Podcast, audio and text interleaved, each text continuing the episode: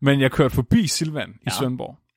Og der så jeg, at de har sådan en lille trekant på 4 kvadratmeter mellem fortorvet og parkeringspladsen. Mm-hmm. Der havde de sat et kæmpe, kæmpe stort skilt ud af tryk imponeret træ med de syge, altså sådan nogle, øh, hvad hedder det, galvaniserede skruer i, der virkelig, altså alle de bedste kemikalier, og mm-hmm. så kæmpe stort tyk stykke plastik. 5 meter lang skilt, ikke? Hvor der står, vi lader græsset gro for naturen. og jeg tænker bare, det er simpelthen så smukt, at Silvan i Svendborg er klar til at gøre den slags for os. For biodiversiteten, Flemming. Vi bringer en advarsel. Den følgende podcast handler om vanvittig videnskab. Al forskningen, der præsenteres, er 100% ægte og udført af professionelle. Mark og Flemming står ikke til ansvar for eventuelle misforståelser, men minder jeg om, at de altid har ret. Husk at være dumme.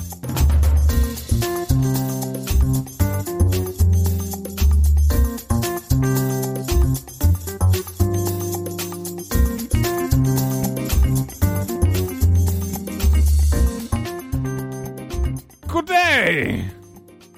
Velkommen! Det her er podcast om videnskabeligt udfordret. Jeg er Homo erectus. Flemming. Og jeg er krybskytternes fjende nummer et, Mark. Det er en god stemning, du bidrager med i dag, Flemming. Jamen, jeg ved, jeg prøvede, jeg prøvede en, en ny energi. Ja, det skal jeg love for. Du kan, bare, du kan bare lade være med at få mig til at introducere. Jeg kan godt lide den. Jeg synes, det er en god energi. Den er bedre Ja. end de der P4-afsnit, du laver. Eller P4-introer. Jamen, jeg vil gerne, jeg prøver at finde en måde at introducere på, der er så ringe, at du ikke lader mig gøre det længere. Vil du gerne have det bare mig, der laver intro?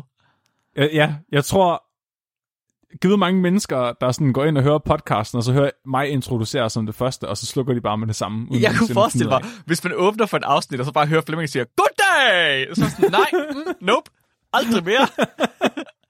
Det er også bare, vores start her afsnit, det kommer jeg til at høre på vej, på vej på arbejde i dag, og det, det er sådan de første fem sekunder, der er bare en kæmpe stor bøvs. Jeg brækker mig bare ind i mikrofonen. så er vi sgu da også i gang, for helvede. Ja, ja, Nej, ja. det, det er virkelig åndssvagt. Det, og vi har lige fået vores Spotify Wrapped for podcasten, og det er det afsnit, der er blevet hørt aller, aller mest i år. Ej, det er ikke så godt. Jeg ved, om vi skulle klippe det ud. Nej, Flemming, du er simpelthen så sådan noget der. Jamen, jeg vil så gerne have en million downloads.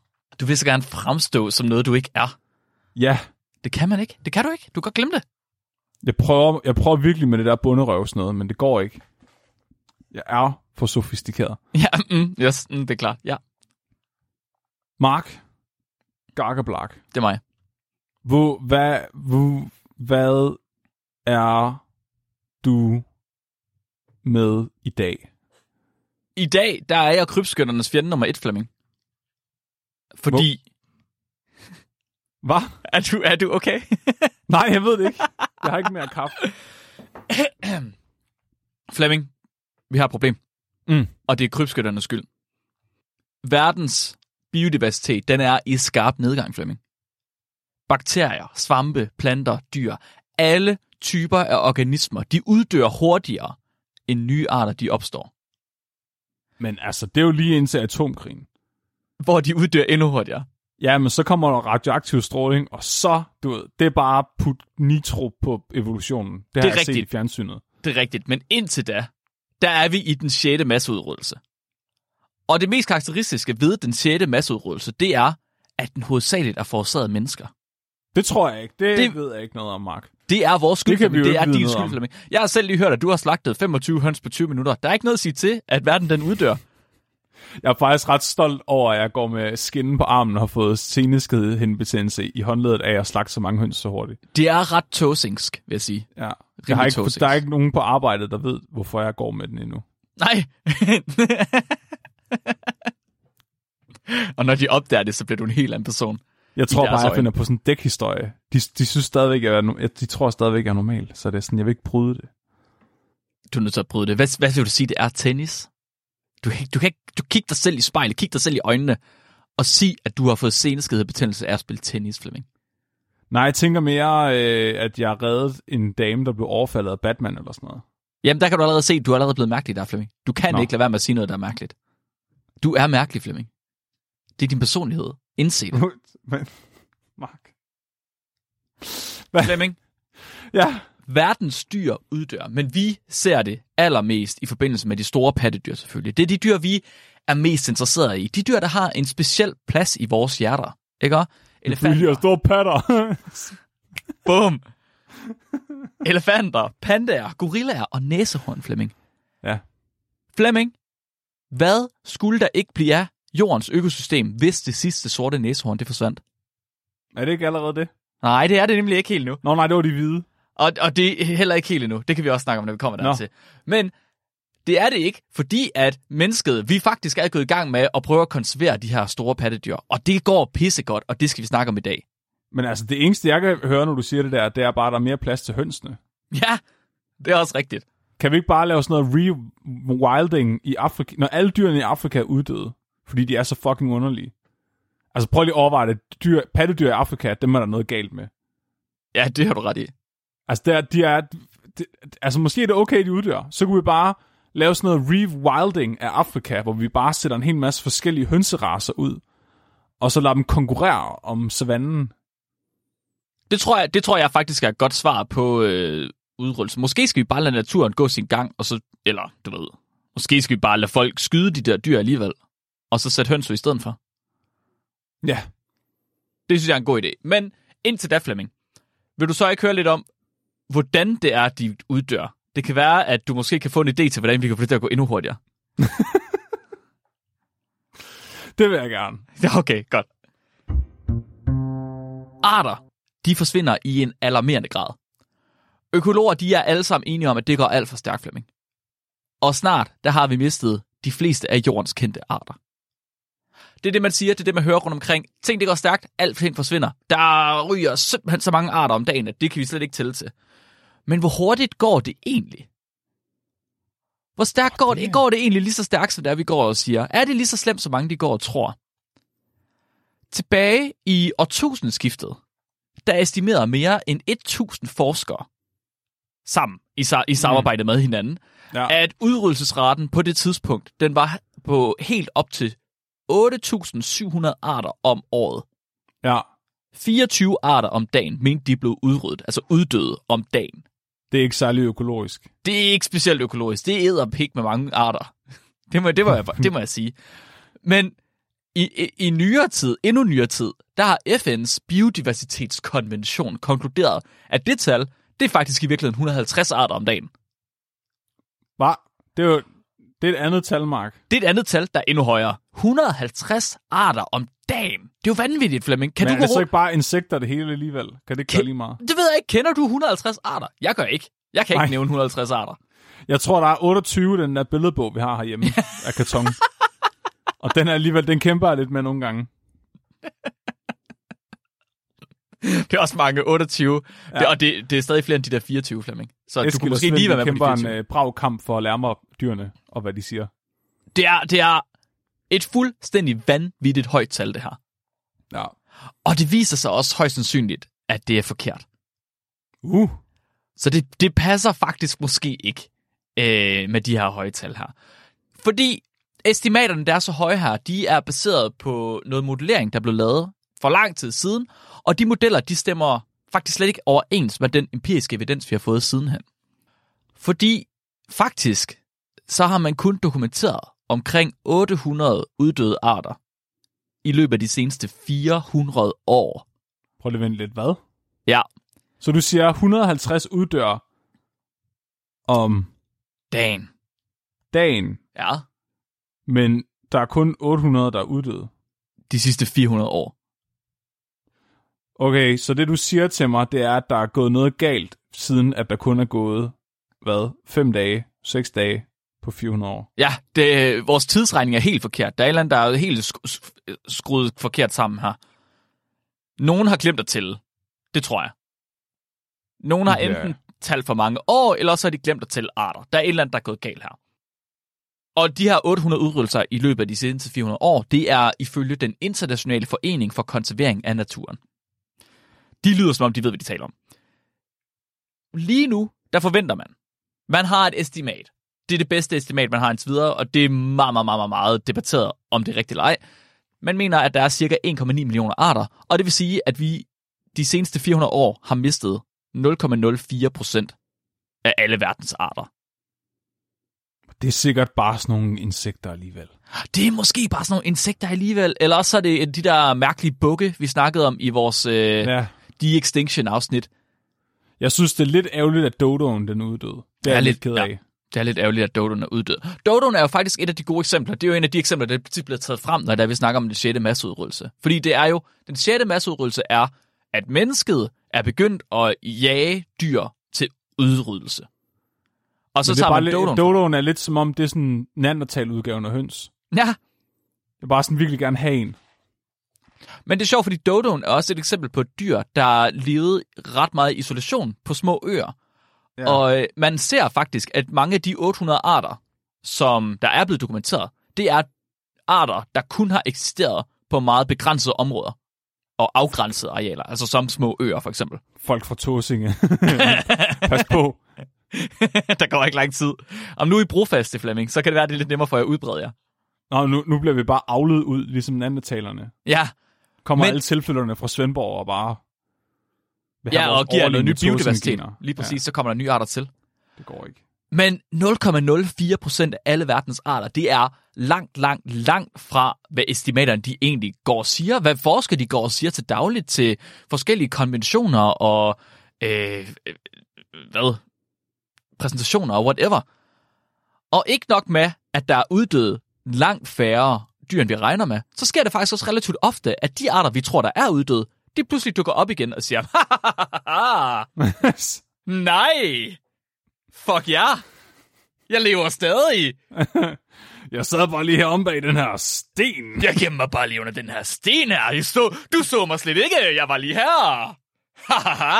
Så der er stadig håb for dodoen. Der er stadig, det kan være, at Dodoen simpelthen bare har undgået at blive opdaget af biologer i 400 år. Hvem ved? Men det er selvfølgelig også muligt, at de dokumenterede tilfælde, at de måske slet ikke viser det komplette billede. Blandt andet fordi, at kriterierne for at kalde en art for uddød, de er faktisk pænt stramme. Der skal faktisk ret meget til, før den art den er uddød. Nå, Og man kan sige, hvad kunne du forestille dig, der skulle til, før man kunne kalde en art for uddød? oh, det kommer an på, om, øh, om man kan lide indavl eller ej. Ja, så vi, har, vi snakker jo i virkeligheden om det i vores de-extinction-afsnit, tror jeg, at der er forskellige grader af uddød. Der er noget, der hedder mm. funktionel uddød, og der er noget, der hedder øh, rent uddød, I guess. Fordi jeg tænker, uddød, det må betyde, at de alle sammen er krasset af. Der er ikke flere tilbage af den art, vel? Men, men sådan semi-uddød, det er også sådan lidt, okay, der er nogle stykker tilbage, men hvis vi får dem til at bolde med hinanden, så bliver det sådan lidt mærkeligt. Så bliver det sådan lidt ligesom, altså, øh, øh, Dr. Doolittle Langeland Edition. Der er også, du sagde øh, det hvide næsehorn, så det hvide næsehorn er ikke funktionelt uddødt endnu, men der er en underart af det hvide næsehorn, som er funktionelt uddødt. Det hedder det nordlige hvide næsehorn. Så der er stadig nogen tilbage, Der- men de har ikke nogen at få børn med. Der er 200 tilbage. Nå, Ja, så det er derfor, det er funktionelt uddødt. det er ikke særlig LGBTQI plus venligt. Øhm, nej, nej, men det er ret biologisk relevant, at man kan ikke få børn, der er genetisk forskellige nok på det tidspunkt. Det er selvfølgelig rigtigt. Men så, Så lige kromosom. du har ret. Hvis noget skal være helt uddødt, så skal der ikke være flere til flere af dyrene tilbage, vel? Flere organismer tilbage. Men hvordan opdager man det? Hvornår, hvornår vælger du at gå ud og sige, nu er der ikke flere kiwier. Nu er kiwien væk, jeg har ikke set den i hvor lang tid. Hvad nu, hvis jeg identificerer mig som Dodo? Jeg tror, Kunne vi så, kunne vi så per definition sige, at den ikke længere er uddød? I moderne tid, der tror jeg, at du, det er ikke nok, at du identificerer dig. Du skal også have den samme øh, genetiske makeup. Ja, din genomsekvens jo- skal være den samme som Dodoen. Nej, fordi det, det du snakker om, det er sexmark, og jeg snakker om gender. Ah, det er klart. Jeg tror, øhm, Det er ikke Bio- mit bio, biologiske køn. ja. Nu- er bare nu- biologisk køn. Ja, øhm, jeg, jeg sidder lige og tænker lidt om, om uddødheden, den tager sig af dit samfundsmæssige køn, hvad du selv synes, du er. Det tror jeg, den er ret ligeglad med. Det, accepterer jeg. jeg må ikke få så meget magt. Kriterierne for at kalde arter for uddøde, de er faktisk så stramme, at det relativt ofte sker, at man misser at beskrive noget som uddød, selvom det faktisk er det. Uh. Desuden så er der vildt mange arter, som vi slet ikke aner, hvad er. Så, så hvem opdager, hvis den malaysiske orangeplettede flodsnegl den uddør? Hvis Malaysia alligevel også har en blåplettet og en grønplettet flodsnegl. Hvem skulle gå ud og så sige, nu har jeg ikke set orangeplettet flodsnegl i 60 år, så må det være, fordi den er uddød. Man bliver nødt til at lave sådan et, øh, et hold af, af mødre, mm-hmm. der er bare virkelig gode til at finde ting, når Ja. de bliver væk. Det er en rigtig god idé. Så når, når du sådan lidt, jeg kan ikke finde en orangeplettet malaysiske flodsnegl, så siger den, den er, nu, nu skal jeg lige finde den, den er lige her. Ja, ja. Mor! Hvor er den orangeplettede flodsnegl? Åh, du kigger aldrig godt nok efter. Den er om bag køleskabet, Mark. Så de her estimater her, de er, fu- de fuldstændig langt ude. Der er estimater både til den ene og til den anden side, og de er vanvittige. Så i 2015, der var der et hold økologer, der forsøgte at prøve at se, om de kunne give et bedre estimat end de her vanvittige højtal, vi ellers har haft. Øhm, det gjorde de ved at sige, at vi kender allerede nogle udryddelser, ved allerede, at der er 800 uddøde arter de seneste 400 år. Og så må der være nogle udryddelser, nogle uddøde arter, som vi ikke kender til, hvor vi ikke har fået set dem som uddøde, fordi vi slet ikke kender til arterne. Vi aner slet ikke, at arterne eksisterer i forvejen.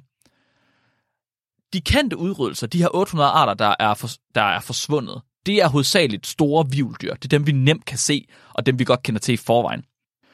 Så hvis de kan tage højde for antallet af arter, der er i enhver gruppe, så kan det være, at de kan ekstrapolere fra de her store vivldyr over til andre dyr.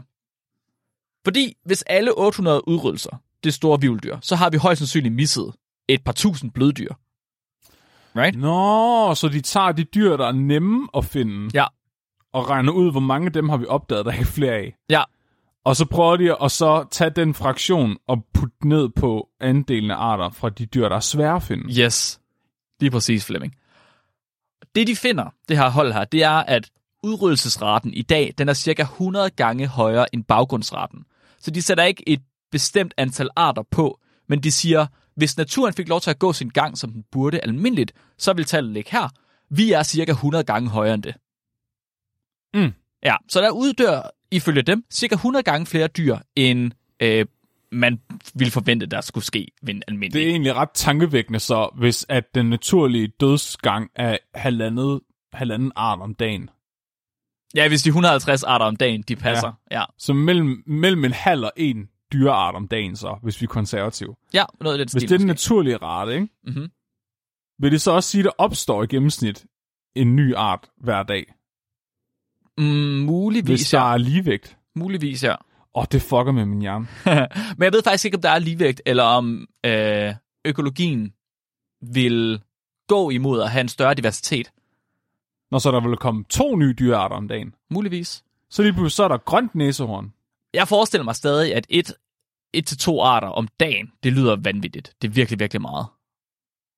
Ja, godt. Det er virkelig, virkelig meget. Det, ser, ja, det, det fucker med mig. Men som sagt, de her forskere her, de satte heller ikke et absolut tal på. De sagde ikke, det er halvanden art om dagen, der dør. Eller der uddør.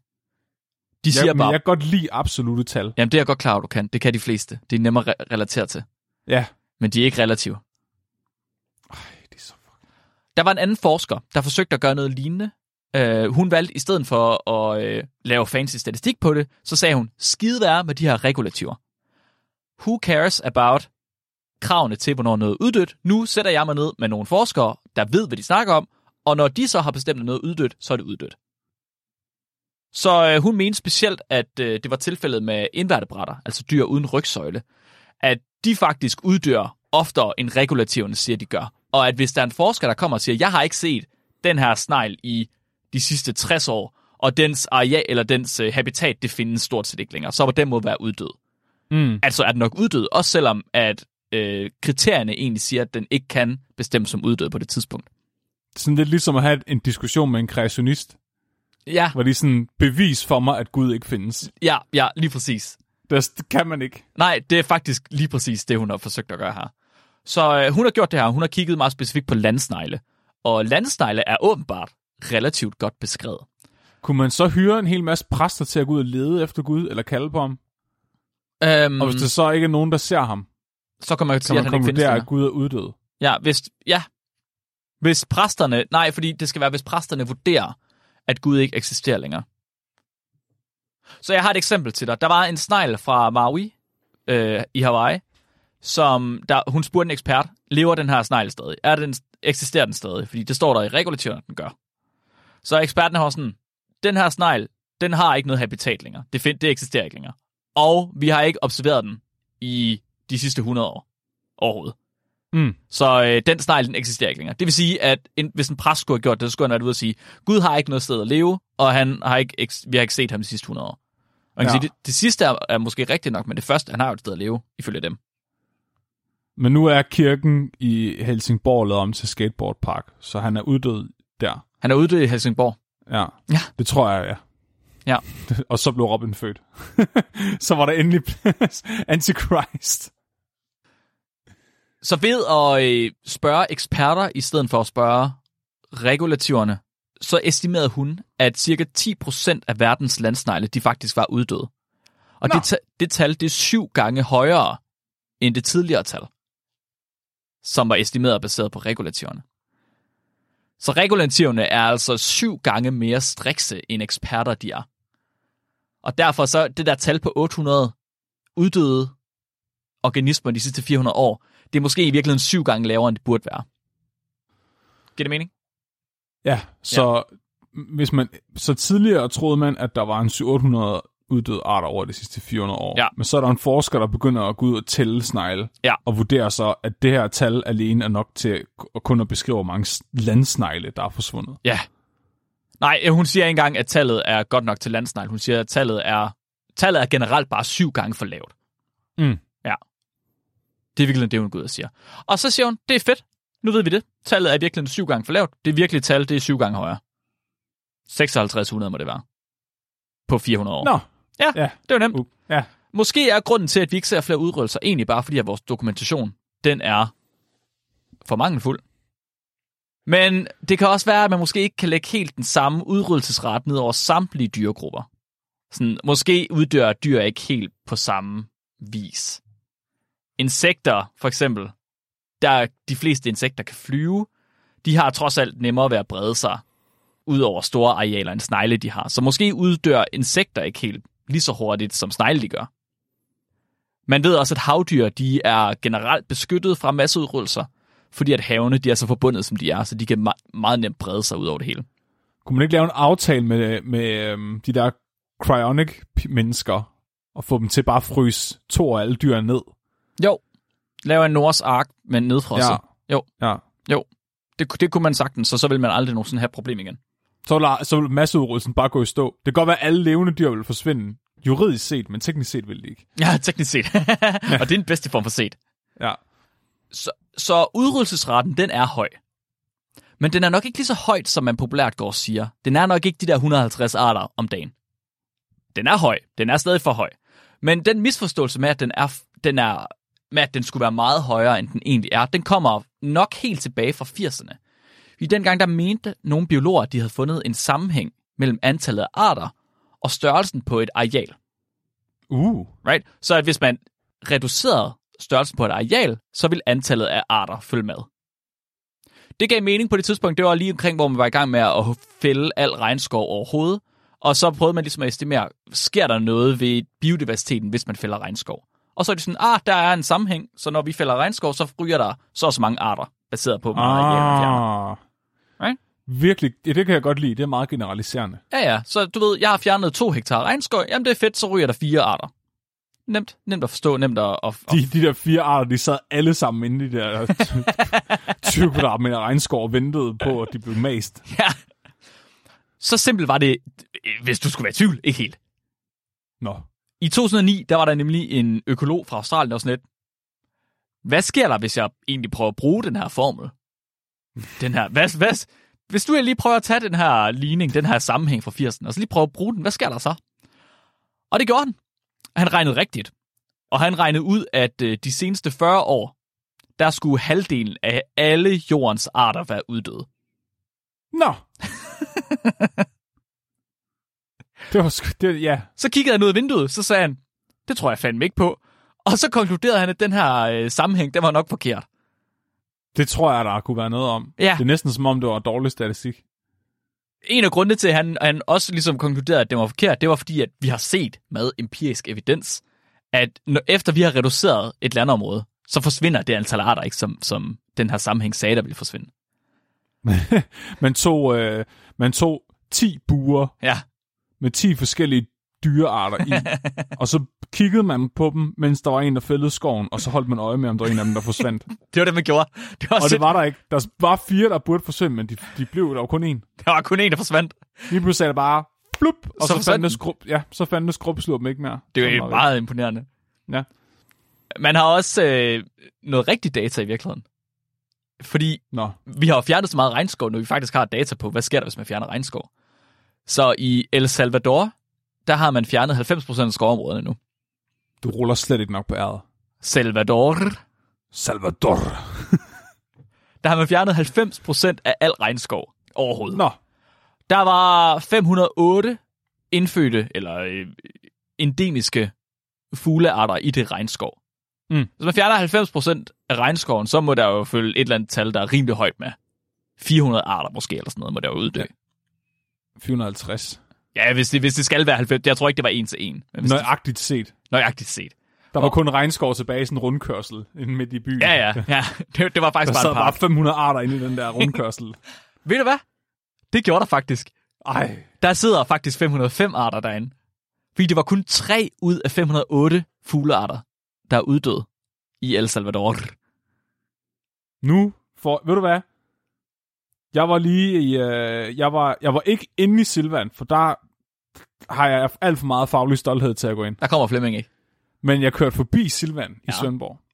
Og der så jeg, at de har sådan en lille trekant på 4 kvadratmeter mellem fortorvet og parkeringspladsen. Mm-hmm.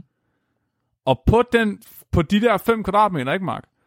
Der havde de sat et kæmpe, kæmpe stort skilt ud af trykimponeret træ med de syge, altså sådan nogle, øh, hvad hedder det, galvaniserede skruer i, der virkelig, altså alle de bedste kemikalier, og mm-hmm. så kæmpe stort tyk stykke plastik.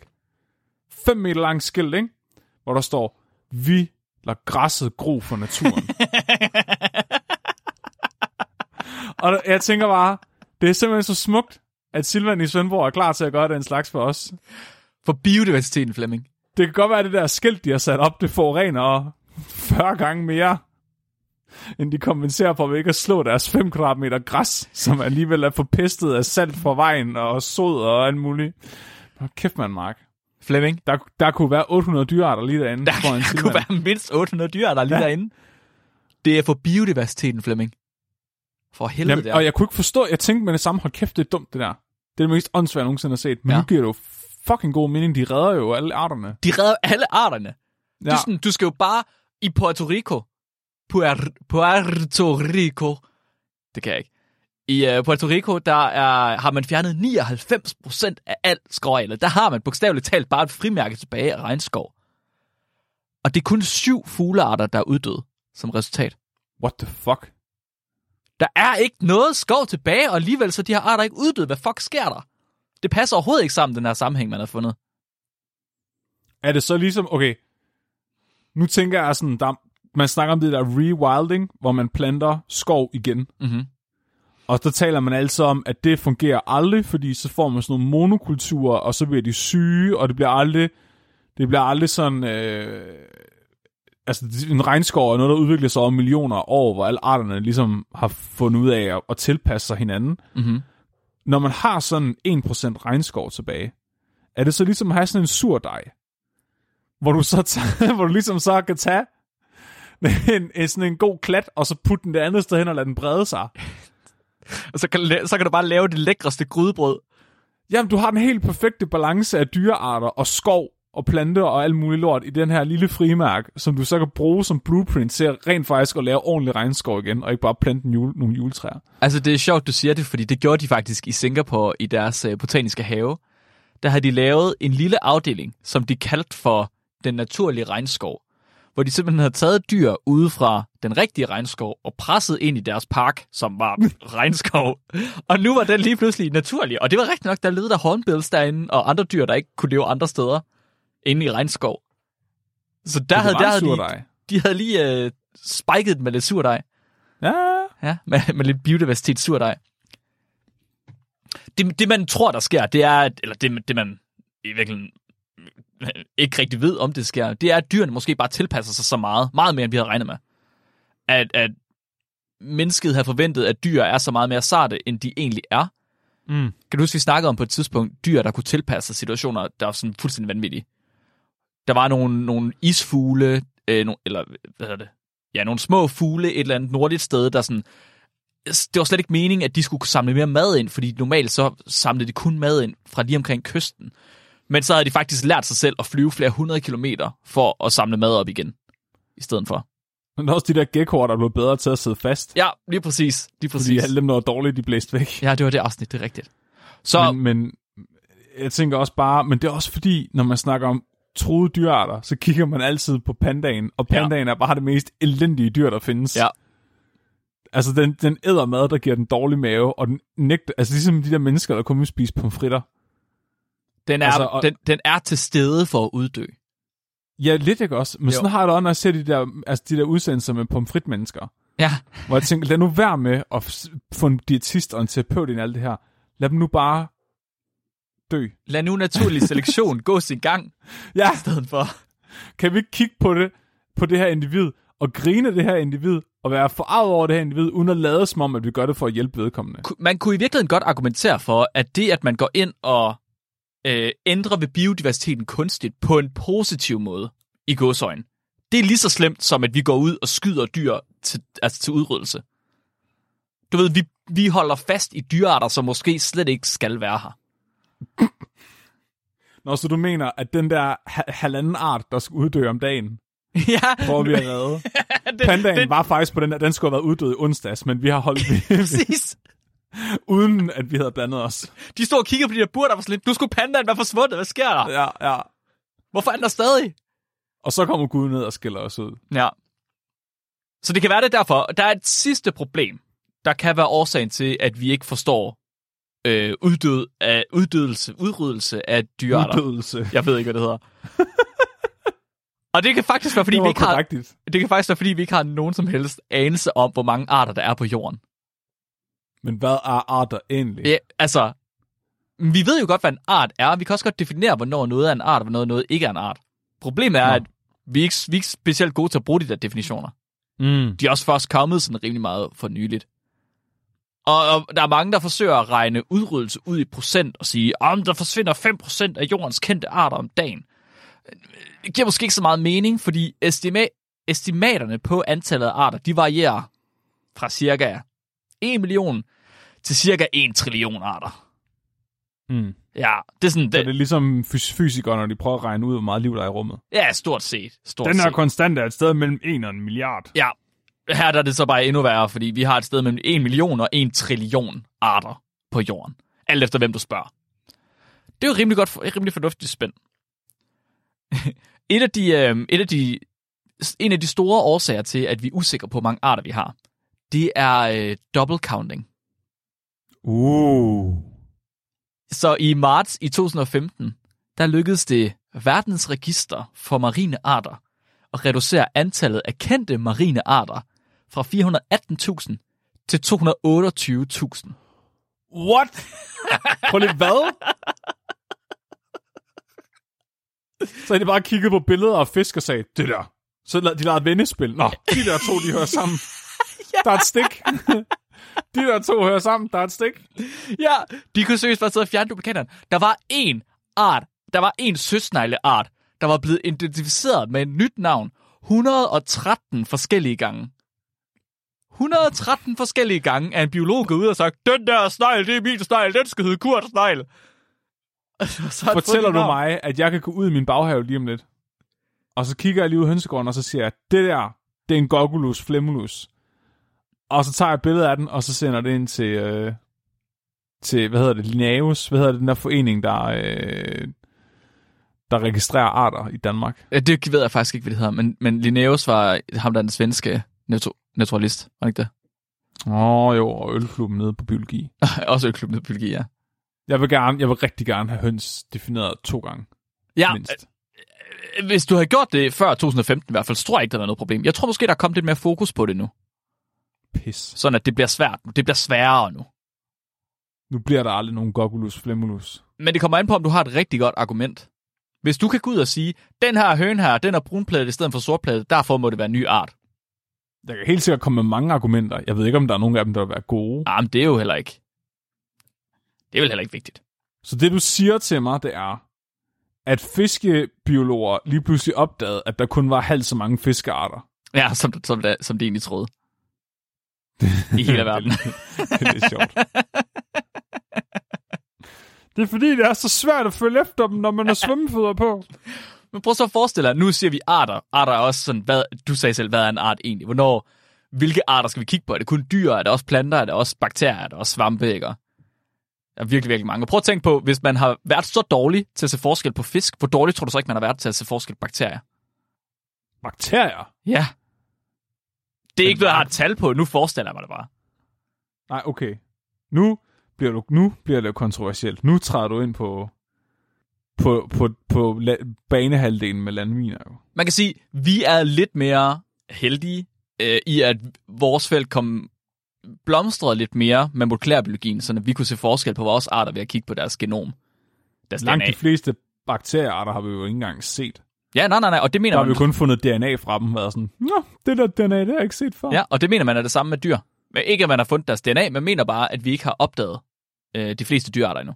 Mener det er fandme talentløst. Mener nogen. Ja, det er fandme talentløst. De er sgu da lige ude for døren, mand. Gå ud og kig. Så er det sgu da meget godt, at vi sørger for, at altså, regnskoven skrumper nok, til vi kan gå ind og kigge i den. Måske er det sådan, vi finder Bigfoot.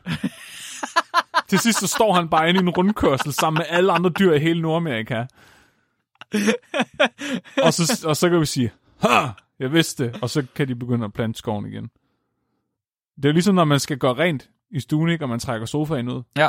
ja alle arterne, de samler sig også et sted ind under din sofa. Ja, du støvsuger under sofaen. Ja. Det er sådan. Ja, ja, ja. Og så alle arterne, de, de Ja, haps, var det lige der. alle nullermændene.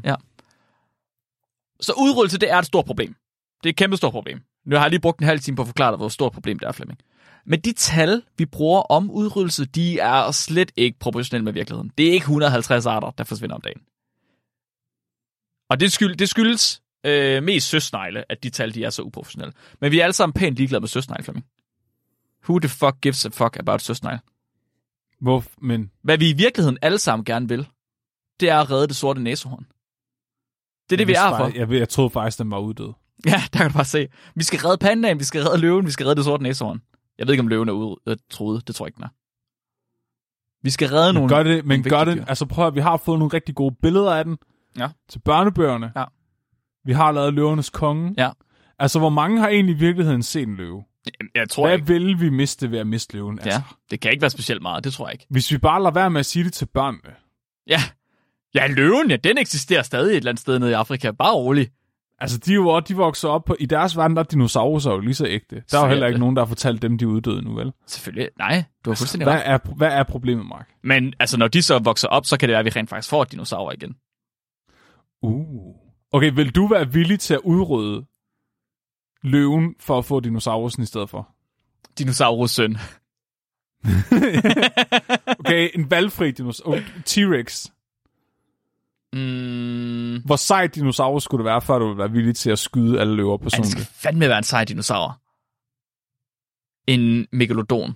Men det er ikke en dinosaur. Det er bare et Nej, forhistorisk det er jo en for helt mark. Det var da det mest kedelige, du kunne vælge. Er det det mest kedelige? Tyrannosaurus er sgu det mest kedelige, du kan vælge. Din norme. Ej, Mikkel, prøv at det andet, det var bare en hvidhaj, der er nogen, der er trukket i. Altså, det er da mega sejt. nu skulle der bare give nogle, finde en hvidhaj, give den nogle Det, steroider. det er bare fordi, at Tyrannosaurus er forfader til hø- hønsene. Nej, men prøv, Mark, prøv nu at høre. Et, bare, bare fordi du har et dyr, og du laver det lidt større, bliver du ikke sejere.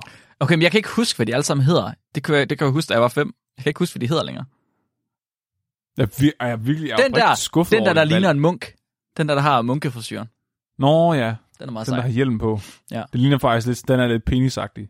Ja, det, ja. Og derfor du gerne vil have den. Hvorfor ikke? jeg ved det ikke.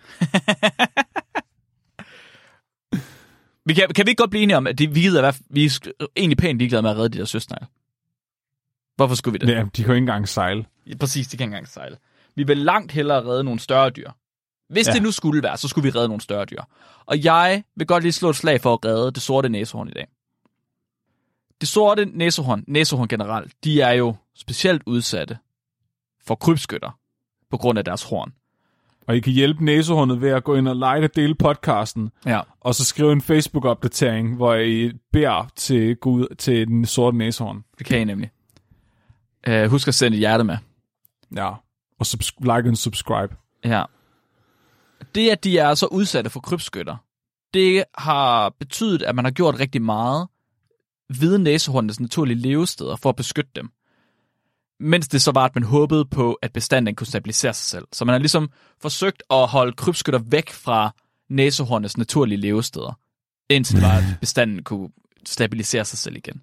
Ved du godt, hvordan man finansierer sådan noget? Ja, Okay. Kommer vi til det? nej, jeg havde ikke tænkt mig at tage det med. Okay. Vil du nej. gerne have det med? Nej, nej, nej, nej. Vi kan det godt snakke om vi- Jeg synes jo ikke, det er noget problem. Jeg synes det er rigtig fint. Skal vi bare, Ja. skal vi bare lade den hænge her? Vi lader den bare hænge. Ja, ja, det gør ja, bare. ja, det er fint nok. så man håbede ligesom på, at hvis man beskyttede dem lang tid nok, så kunne de arten stabilisere sig selv igen, så de ikke længere var udrydningstruet. Og det skete faktisk for det hvide næsehorn. Så det hvide næsehorn som overart er ikke længere udrydningstruet. Nu er det tæt på at være udrydningstruet, men det er ikke længere udrydningstruet. Det er fandme white power, det der. Ja. Men når man skal beskytte sig et næsehorn, så har det også betydet, at man nogle gange skal flytte det. Dertil kommer spørgsmålet. Flemming, hvordan flytter man bedst et næsehorn? Kan det køre i bil? Det åh, ej, det, er det noget med at, øh, at bedøve den, og så putte den op i sådan en borg under en helikopter, og så flyve den? Ja, det, man, ja sådan en borger havde været en god idé, ikke? Ja. Så næsehorn, det er fandme tungt. Hvordan får du en borger ind under den? Hvor skal den sidde hen, den borger? Og det er et godt spørgsmål. Ja. Ah, ja. Nå, men det er rigtigt nok med helikopteren, Flemming. Den er god nok. Fordi næsehorn, de lever ofte i sådan noget meget øh, ru terræn. Svært terræn, hvor køretøj mm. Ikke rigtig kommer til. Så man kan ikke komme til med en, med en bil. Så det er en helikopter, der kommer til. Øhm, men ikke med en borger. Og derved, der kommer artiklen. Effekter på cirkulation og metabolisme hos bedøvede næsehorn, der transporteres med helikopter ved at holde dem i fødderne. Det er ligesom, når man flytter høns. ja, det er ligesom, når man flytter høns. Fordi Nå. Flemming, hvad sker der egentlig i kroppen hos en næsehorn, der er bundet fast til en helikopter med reb fra fødderne?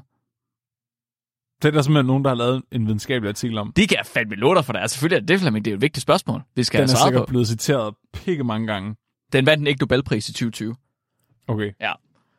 Vi har faktisk fået sendt den ind af ret mange forskellige mennesker. Jeg har, bare ikke, øh, jeg har ikke haft den med. Ej, har, har vi... Hvem har sendt den ind? Det skal vi lige huske at nævne. Åh, jeg kan ikke huske det, det er så lang tid siden. Mark, det er jo sådan noget, du skal huske. Ja, men der er så mange. Folk, de venter på, om det, de sender ind, det kommer med i podcast. Tusind og så når det kommer med, så tænker de, ej, den der, den her er sendt ind. Og så sidder de og venter på, om man nævner dem. Tusind tak til alle det. dem, der har sendt den ind. Jeg er alle sammen. Jeg er rigtig, rigtig glad for det. Hvad er de mest almindelige navne? Mm, Øh, tak, Jesper og Camilla, for at I har sendt dem ind. Ja, du fik, du fik den, Flemming. Det er jeg slet ikke i tvivl om. Øhm, det er faktisk ikke helt for sjovt, det her, Flemming. Fordi når man flytter de her næsehorn, så skal de Jeg faktisk... skammer mig, jeg skammer mig sådan over dig, Mark. Ej, hold nu kæft. når man flytter de her næsehorn, så skal de faktisk flyve i helt op til 30 minutter. Og det er da ret lang tid. Derudover så skal de være bedøvet, og de skal være pænt bedøvet. Fordi ellers så risikerer man, at de myrder alle de mennesker, der er omkring dem. Og det går ikke. Ja. Øh, og de bedøvelsesmidler, man bruger, det er stærke opioider. Altså øh, dem, vi snakkede om i afsnit 86. Og, Eller i sidste uge med aberne. eller i sidste uge med aberne, det er rigtigt. De fik også øh, morfin. Og heroin også. Og kodein. Og kodein, ja. Og fra de, begge de to afsnit, der ved vi, at opioider, de kan bedøve så hårdt, at man glemmer at trække vejret. Eller æder sine fingre. Eller hedder sine fingre. Det kan næsehorn ikke, til gengæld. Nej, de har ikke nogen. De har ikke nogen. Så det, man gør med opioider, når man giver dem til dyr som næsehorn, når de skal op i en vogn, det er, at man blander dem med antagonister. Et eller andet stof, der kan gå ind og binde til det samme, som øh, bedøvelsesmidlet det også går ind og binder til, så det ikke virker lige så godt. Hvor kan de så ikke bare give dem mindre? Det gør man ikke. Man giver dem antagonister i stedet for. Okay, det, det, altså, hvad? Ja, Det er åbenbart. fandme dumt. I don't know. Du må ikke, du skal ikke, don't hate the player, hate the game. I don't know. Jeg forstår bare ikke logikken. Nej, det gør jeg heller ikke. Det er ligesom, enten drikker du en øl og et glas vand, eller også så blander du de to. Nej, eller- Eller sådan, jeg forstår det ikke. Jamen, det er jo det, du siger. Drik en øl og et glas vand, eller drik mindre øl. Mark, jeg er så forvirret. Ja, ja, ja. Det er ikke, det er ikke så vigtigt, Flemming, fordi det sker alligevel kun, når dyrene skal transporteres over land. Fordi i det tilfælde, der skal dyrene selv kunne gå op i vognen. De skal bare være bedøvet. Sådan, du ved, mm. grog, groggy. Men når man skal transportere et næsehorn i luften, så skal det være totalt immobiliseret. Det må ikke kunne bevæge sig. Og øh, det betyder, at man kan ikke cutte opium med andre stoffer her. Det går ikke. Det er sgu noget lort. Det skal være det rene stof her. Så man har altså de her gigantiske dyr, der bliver bedøvet så hårdt, at de glemmer at trække vejret.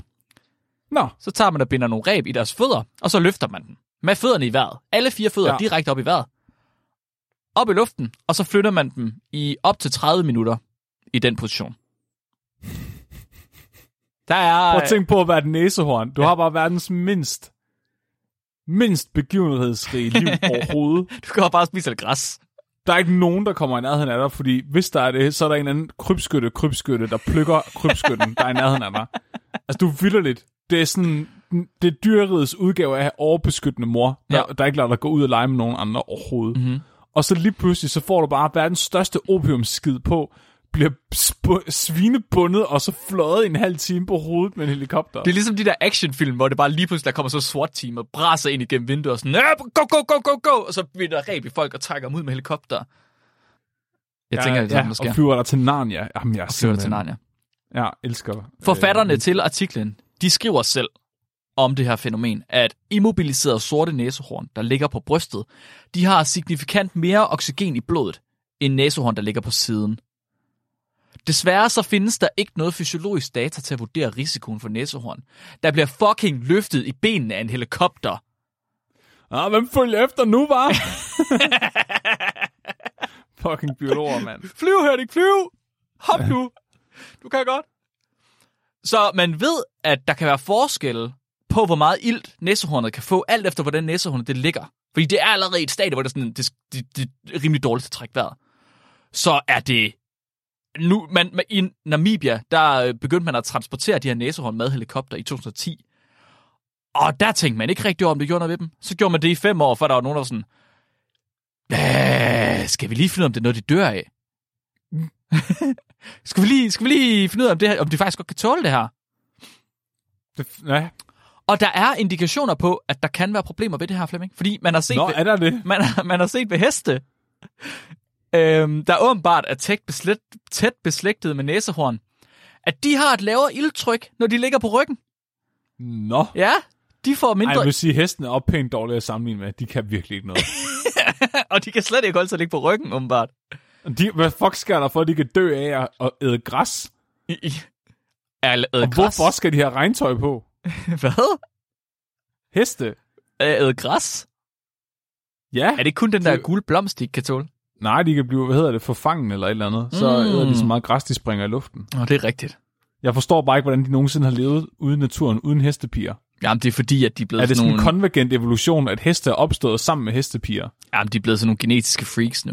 Sådan en symbiotisk forhold. De er blevet... De, ble, de, øh, jeg skulle lige sige kultiveret heste. Og det vil heller ikke være konvergent evolution. Så skulle hestepiger også være heste. Hestepigers heste er blevet til det samme, som mopsen er for ulven. Hvad? Okay. Ja. Det går op det regnestykke. Right?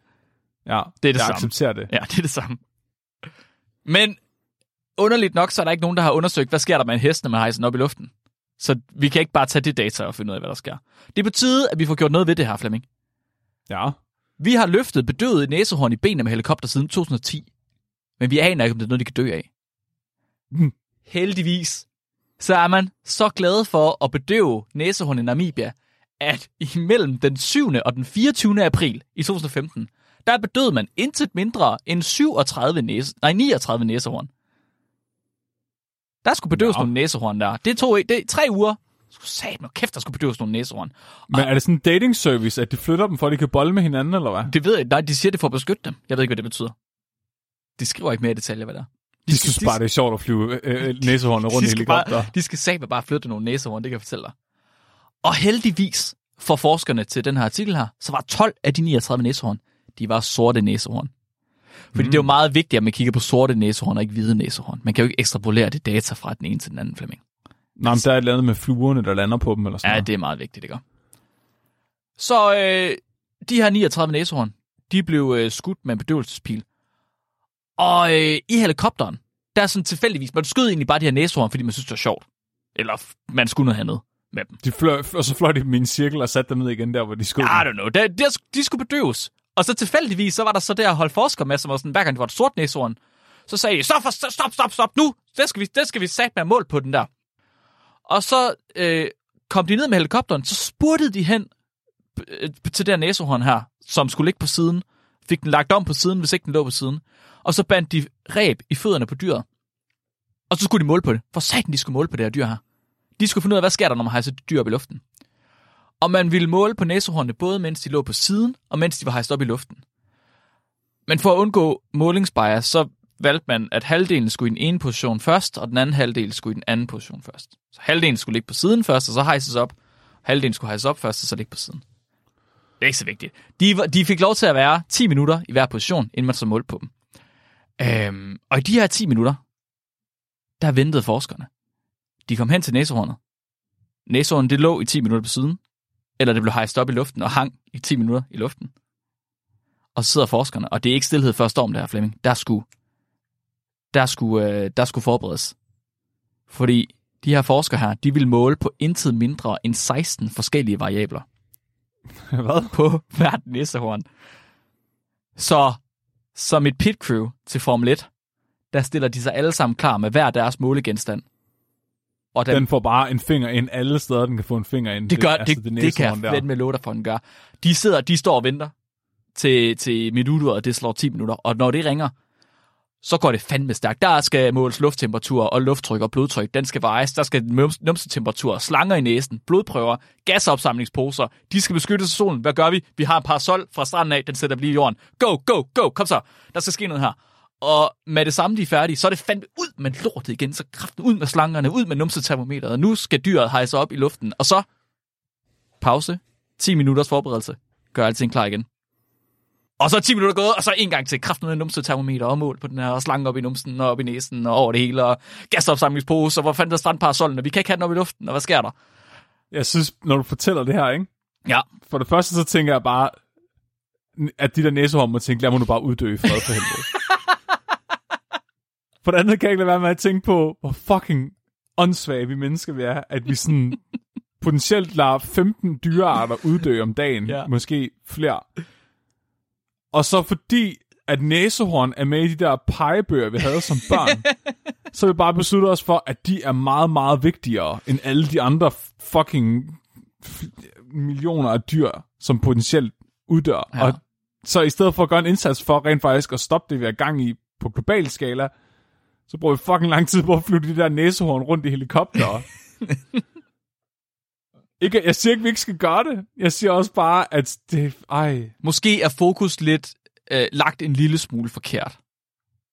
jeg ved det ikke. Er det det, jeg hører? Jeg ved det, jeg, jeg, men måske der, det er heller ikke, man skal heller ikke lade være med at prøve at redde den. Nej, nej. Det er godt, der bliver gjort en indsats. Jeg synes også bare, det er fjollet, at, at det er så disproportionelt. Ellers, jeg ved ikke... Øhm, jeg, har, jeg redder ikke nogen dyr. Det er jo, jeg, jeg, har, jeg skal jo ikke sige noget. Nej, du slagter dem bare.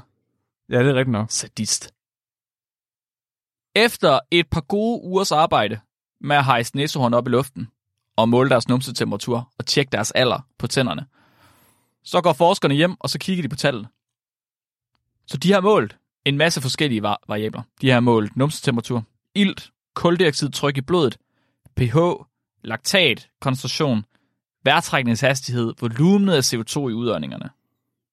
De har målt på det hele. Og de finder faktisk, at flere variabler er signifikant forskellige mellem målinger af dyr, der er lagt på siden, og dyr, der var hejst op i luften. Blandt andet så er ildtrykket og pH'en, den er højere ved dyr, der hænger i luften, frem for dyr, der ligger på siden. Nå, Og CO2-trykket, det er lavere. Altså statistisk set.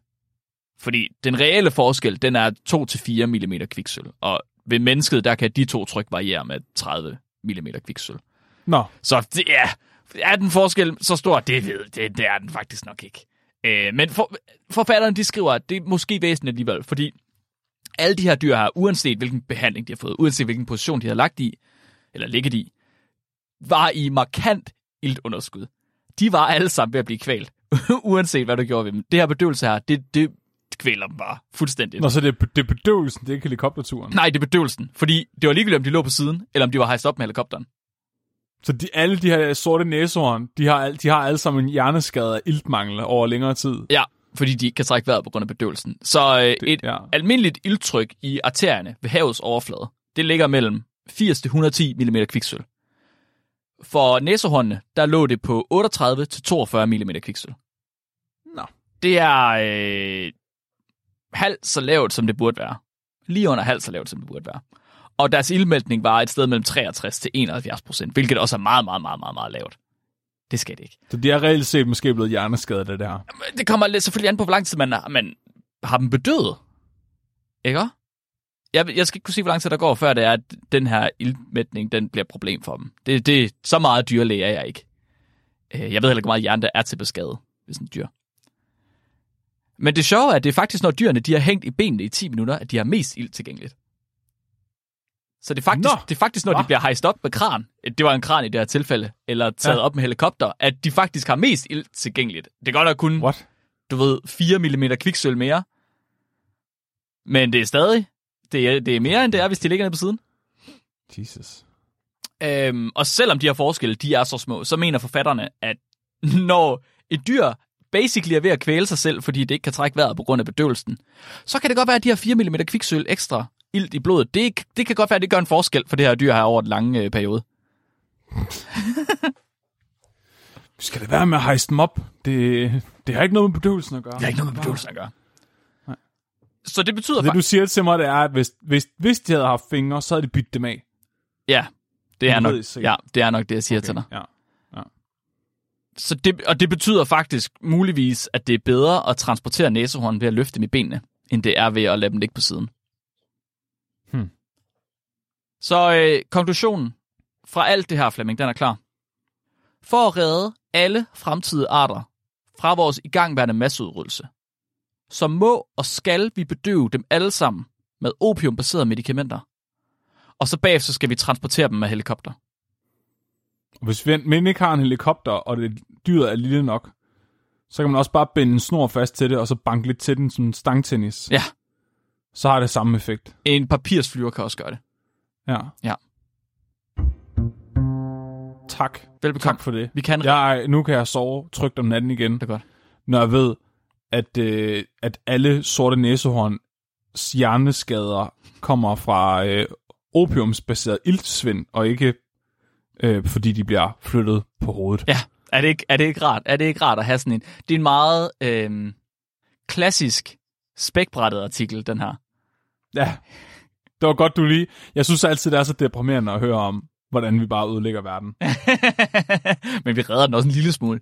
Bortset fra, at vi bruger helikopter til at flytte de her næsehorn. Det er virkelig udfordret. På- meget videnskabeligt udfordret. Meget videnskabeligt udfordret. Ja. Tak for det, Mark. Velbekomme. Hvor- Og hvordan, øh, hvordan hvad, det, hvad var det øh, jul? Øh, og det her Ja, minder os jo om, at det jo faktisk er fordi, at når julemandens rensdyr flyver med kanen, så er det vigtigt, at man sørger for at give julemanden opiumsbaseret småkager og mælk for at kompensere for ildsvindet, der er ved at hænge i luften. yes. Så dope julemand med opiumbørn. Og hvis du ikke øh, tror julemanden, bare fordi du ikke har set ham, så betyder det, at han ikke findes, så længe hans habitat stadigvæk er intakt. Hold kæft, du har hørt så meget efter i dag, Flemming. Jeg er virkelig Så, stolt. så længe der er is sne på Grønland, så kan vi ikke erklære ham uddød. Jeg er virkelig, virkelig stolt af dig, Flemming. Jeg havde ikke troet, at du ville få fat i så mange detaljer. Jeg hører faktisk efter, når der ikke er afskåret peniser eller seksualundervisning. det gør du faktisk. Det er, det er meget imponeret over. Ja. Hold da op. Tak. Og det kan jo også være, at han viser sig at være mere adaptiv, end vi regner med. Ja, det kan også være, at vi faktisk slet ikke har opdaget julemand endnu. Det er en art, der Ja. ikke eksisterer. Uh, eller også han bare defineret flere gange. øh, det er han vel faktisk. Ja, han står både som Santa Claus og Sankt Nikolaj Ja. og som julemanden og som Krampus og som... Krampus. Nå, Mark. Ja. Øh, jeg har lige siddet og kigget lidt i kalenderen. Så næste uge, må jo blive juleafsnittet. Så Juleafsnit. alle... Ja. Jamen, det er fordi sidst, var Ja, det ikke sidste jo. år, der passede det så perfekt med, at det- juleaften og nytårsaften var på en tirsdag. Det tror jeg er rigtigt. Så der, hvor, der ramte vores juleafsnit og nytårsafsnit bare perfekt. Hvordan er det så meget forkert i år? Jeg ved det ikke. Corona. Har nogen skubbet til, til kalenderen? Jeg siger, det afsnit, der udkommer den 20. Det må være vores juleafsnit. Det kan og du- det, der ja. kommer den 27. må være vores nytår. Jeg er enig. Så øh, jeg har allerede en perlekæde af klamme retsmedicinske artikler klar til nytår. Yes. Hvis du nu tager nogen med der også, Mark, så holder vi et fælles øh, kavalkade af, af druk og, og retsmedicinske artikler. Ej, det bliver ligesom en, en julefrokost, hvor man kommer med, du ved, alle tager noget med. Ja, Ja. ja. Blandt idé. til selvbror. I stedet for fiskefilet, så er det bare folk, der kvæler sig selv, mens de gokker. Ja. Eller kvæler sig selv, fordi de havde... Ja. Hvor dejligt. Og så er den 20. jul. Det må jo så være mig, der står for juleafsnittet. Så må I fandme undvære de der mundbindsartikler ind til næste år. Det kan vi Jeg også skal nok finde noget, der er vagt relateret til julen, og virkelig, virkelig bare bank jul ind i det. Sådan. Uge, det lover jeg. godt. Dejligt. Et lytterspørgsmål. Mm-hmm. Øh, Christian han spørger, kan man genmodificere Flemming for at konvertere ham til en omvandrende dødeligt protovåben? Det behøver man ikke. Det er gjort skulle- i forvejen. Ja. Det- Men tak for spørgsmålet, Christian. skal vi tage et til? altså, jeg vil sige, jeg tænker ikke engang, genmodificering er nødvendig. Altså, jeg skal bare have, øh, hvis jeg får øh, noget kulhydratrig mad, eller, eller øh, øl, så, så er jeg ved at eksplodere af, af prutter. For øh, i, i mikrobiologi, vi vil kalde det forskellen på, øh, hvad hedder det, en genotype og en fenotype. Fleming, han har allerede genotypen til at kunne være et protevåben. Han har, nogle gange har han bare ikke fenotypen til det. Det kommer an på, hvad hans verden ligesom stimulerer ham til. Det vil sige, hvor mange øl han har drukket. Det var meget poetisk. Det var meget videnskabeligt. Hvis man gerne også vil være et protovåben ligesom mig, så kan jeg anbefale at prøve at få en kronisk bakterioides infektion i tyndtarmen, også kaldet IBS eller Irritable Bowel Syndrome, som også bare gør, at man får uanede mængder af gas. Det er da ikke altid øh, en bakterioides infektion. Det kan da være alle mulige ting, kan det ikke det? Er det ikke bare sådan en Ej, paraply? det er oftest, oftest bakterioides. Er det? Det er fordi, jeg forsker bakterioides, så prøver jeg lige at reklamere. Nå, det er fordi, du er biased. Ja. Birgitte, hun spørger, øh, når vi alligevel er i gang dernede, er affaldet i tyndtarmen tyndskid, som bliver tykt i tyktarmen? Og hvorfor fanden er det så altid en mursten, når det kommer ud? Ja. Åh oh, nej. Det tror jeg faktisk, det er en virkelig kl- faktisk klogt, Birgitte. Altså, at det er tyndskid i tyndtarmen og t- tykskid i tyktarmen, jeg ved det ikke. Jeg har virkelig ikke lyst til at vise, hvor lidt jeg kan huske fra vores øh, anatomikurser. Eller undervisning. Jeg tænker også, altså, jeg har haft virkelig slemt diarré, siden jeg fik fjernet min galleblære. Ja. Og der, lige efter det, der fik jeg lavet sådan en kikkertundersøgelse op i tyndtarmen. Og jeg tænker, måske de er kommet til med den der kikkert der, og trække min tyndtarm ned, så den faktisk er i kontakt med min endetarm. Jeg troede, okay, Okay. Ligesom når man tager, når man folder sokker ud, og man så stopper halvvejs. Så hvis man, hvis man fik lavet en bypass, hvor man bypassede tyktarmen, så ville man gå fra tyndtarm til endetarm, så ville man altid have tyndskid. Ja, Ah. men jeg tror, at Nikolaj, der er et eller andet, der har skubbet hans tyndtarm ind, altså op mellem hans skulderblad. Ja. Så det når, det når at blive så tykt, at det ikke kan... Hvorfor bliver det tykkere, når det kommer op mellem skulderbladene? Det er fordi, så, er tyndtarm, så er der bare rigtig, rigtig meget tyktarm, der skal igennem, inden det kommer ud. Okay, på den måde. Ja, ja, klar, klar, klar. Der er selvfølgelig mere tyktarm, det er klart. Fordi når du strækker den ud, så bliver der mere, når du folder den sammen. Det er klart. Ja. Ja, ja. Men jeg tænker bare på, altså folk, der ikke har tyndskid, de er jo ulækre. Undskyld, hvad? Hvad sagde du lige? Har du ikke tænkt på det? Nej, det havde jeg ikke. Hvorfor sagde du det? Fordi lorten, den starter jo med at være fuld af væske, ikke? Ja. Og så på vej ud, så må al den der væske jo så forsvinde. Den må så diffundere fra tarmvæggen ud i din krop. Ja. Så det vil sige, folk, der, har, altså folk, der ikke laver tyndskid, deres krop må så være altså, marineret i øh, lortesaft. Hvorfor, og hvorfor synes du, det er ulækkert? Juridisk set er det ulækkert. Jeg siger bare, at folk med tyndskid er renere mennesker. Jeg ved, at Flemming... Fordi jeg ved, folk, der ikke har tyndskid, de er jo, de er jo, de er jo, de er jo ligesom en, altså, de går rundt i en marinade af afføringssaft. Men du, jeg kan høre på dig, du er ikke Flemming længere. Du har byttet ham ud med en eller anden, fordi Flemming, den rigtige Flemming, ville have sagt, det er poetisk. Jamen, det er fordi, jeg selv altid er tyndskid, så jeg prøver at argumentere for, at jeg er overlegen. Okay. Hvorfor? er det- Men jeg forstår stadig ikke, du vil, al, du vil altid synes, det ville være bedre at være marineret i, i afføringssaft. Jeg tror, der skete et eller andet med mig i weekenden, Ja, da jeg det- slagtede de der høns. Det tror jeg også, der er gået noget galt med dig. Jamen, jeg ved det ikke helt. Er du okay? Jeg tror, jeg er transcenderet til det næste stadie. Nej! Nej! Vil det sige, at vi godt kan snakke om sex nu? Nej, Nå, ikke så langt. Så langt er vi ikke. Nej. Prøv lige. Orgasme. Nej, det kan vi ikke. Klepotis. Det var lidt... Ah... Er det for meget? Ej, det, det føles forkert. Okay. Okay, jeg stopper. jeg Jeg, stopper. Undskyld. Hvad var, hvad var, hvad var konklusionen, Mark? Øhm, ja. Det er for nemt, når I kommer med ja-nej-spørgsmål. Vi kan bare sige ja eller nej. Et til? hvad, ja, hvad skulle vi ellers lave? det, det ved jeg ikke. Det ved jeg ikke, Mark. Rasmus Dyr. Hold da kæft, det er et... Nå, det, f- der er et langt spørgsmål her fra Rasmus Dyr. Mm-hmm. Er Aftersun lige så godt, eller måske endda bedre, end almindelig fugtighedscreme som ansigtscreme? Nu er jeg lige nødt til at understrege her. Ja, Det er på ingen måde kvalificeret til at svare på. du har aldrig prøvet Fordi- nogen af tingene. Jeg har så, min maskulinitet er så skrøbelig, at jeg ikke engang går med solcreme. jeg, går, det, jeg gør altid lige snart, at det bliver varmt, så går jeg, så går jeg udenfor med min blege mave, og så sørger jeg bare for at blive så fucking ristet, at al min hud falder af, og så er brun. Hvad er det, du, hvad er det, du er bange for? Du siger, din maskulinitet kan, maskulinitet kan ikke holde til det. Hvad er du bange Jeg for? kan ikke tage creme, man kan ikke tage creme på. Hvorfor ikke? Det kan jeg ikke. Det er ikke jeg, min maskulinitet bliver er for skrøbelig til at tage Men hvis på. du tænker over det, så hvis, når du smører dig ind i creme, så er det i virkeligheden det samme som at smøre sig ind i et kemilaboratorium. Ja, Og det er pænt hardcore at smøre sig ind i et kemilaboratorium. måske skulle jeg bare finde hulemandsanalogen til det. Er det sådan noget hønsefedt, eller sådan noget? Fedt. Hvad, hvad gjorde Kopansalve for helvede. Men er det det, Mark? Hvad ved du om creme? Om creme? Jeg ved faktisk meget lidt om creme. Jeg ved, at det som regel indeholder glycerol til det. Og sterol. Og andre Som- oler. Men Mark, går du med creme? Går du med creme? Ja, jeg, går med, ja, ja, ja, jeg er nødt til at gå med creme. Jeg går i stykker ellers. Min hud, den falder af, uanset om jeg har creme på eller ej. Nå. Ja. I det mindste får jeg ikke hudcancer. Okay, men hvad er spørgsmålet egentlig? After, hvad er after, er aftersun? Ja. Det er den solcreme, man tager på, efter man burde have taget solcreme. Jeg forestiller mig, at Aftersun er et øh, markedsføringsterm for lotion. Som man, som, sådan at man både køber en ansigtscreme og en Aftersun. Jeg tror, det er det samme. Er det egentlig ikke bare mayonnaise, det hele? Øh, Jo, et, eller- altså, definér mayonnaise, definér Aftersun, definér lotion. Hvad er lotion? Nu kommer der mere. Rasmus har skrevet noget mere.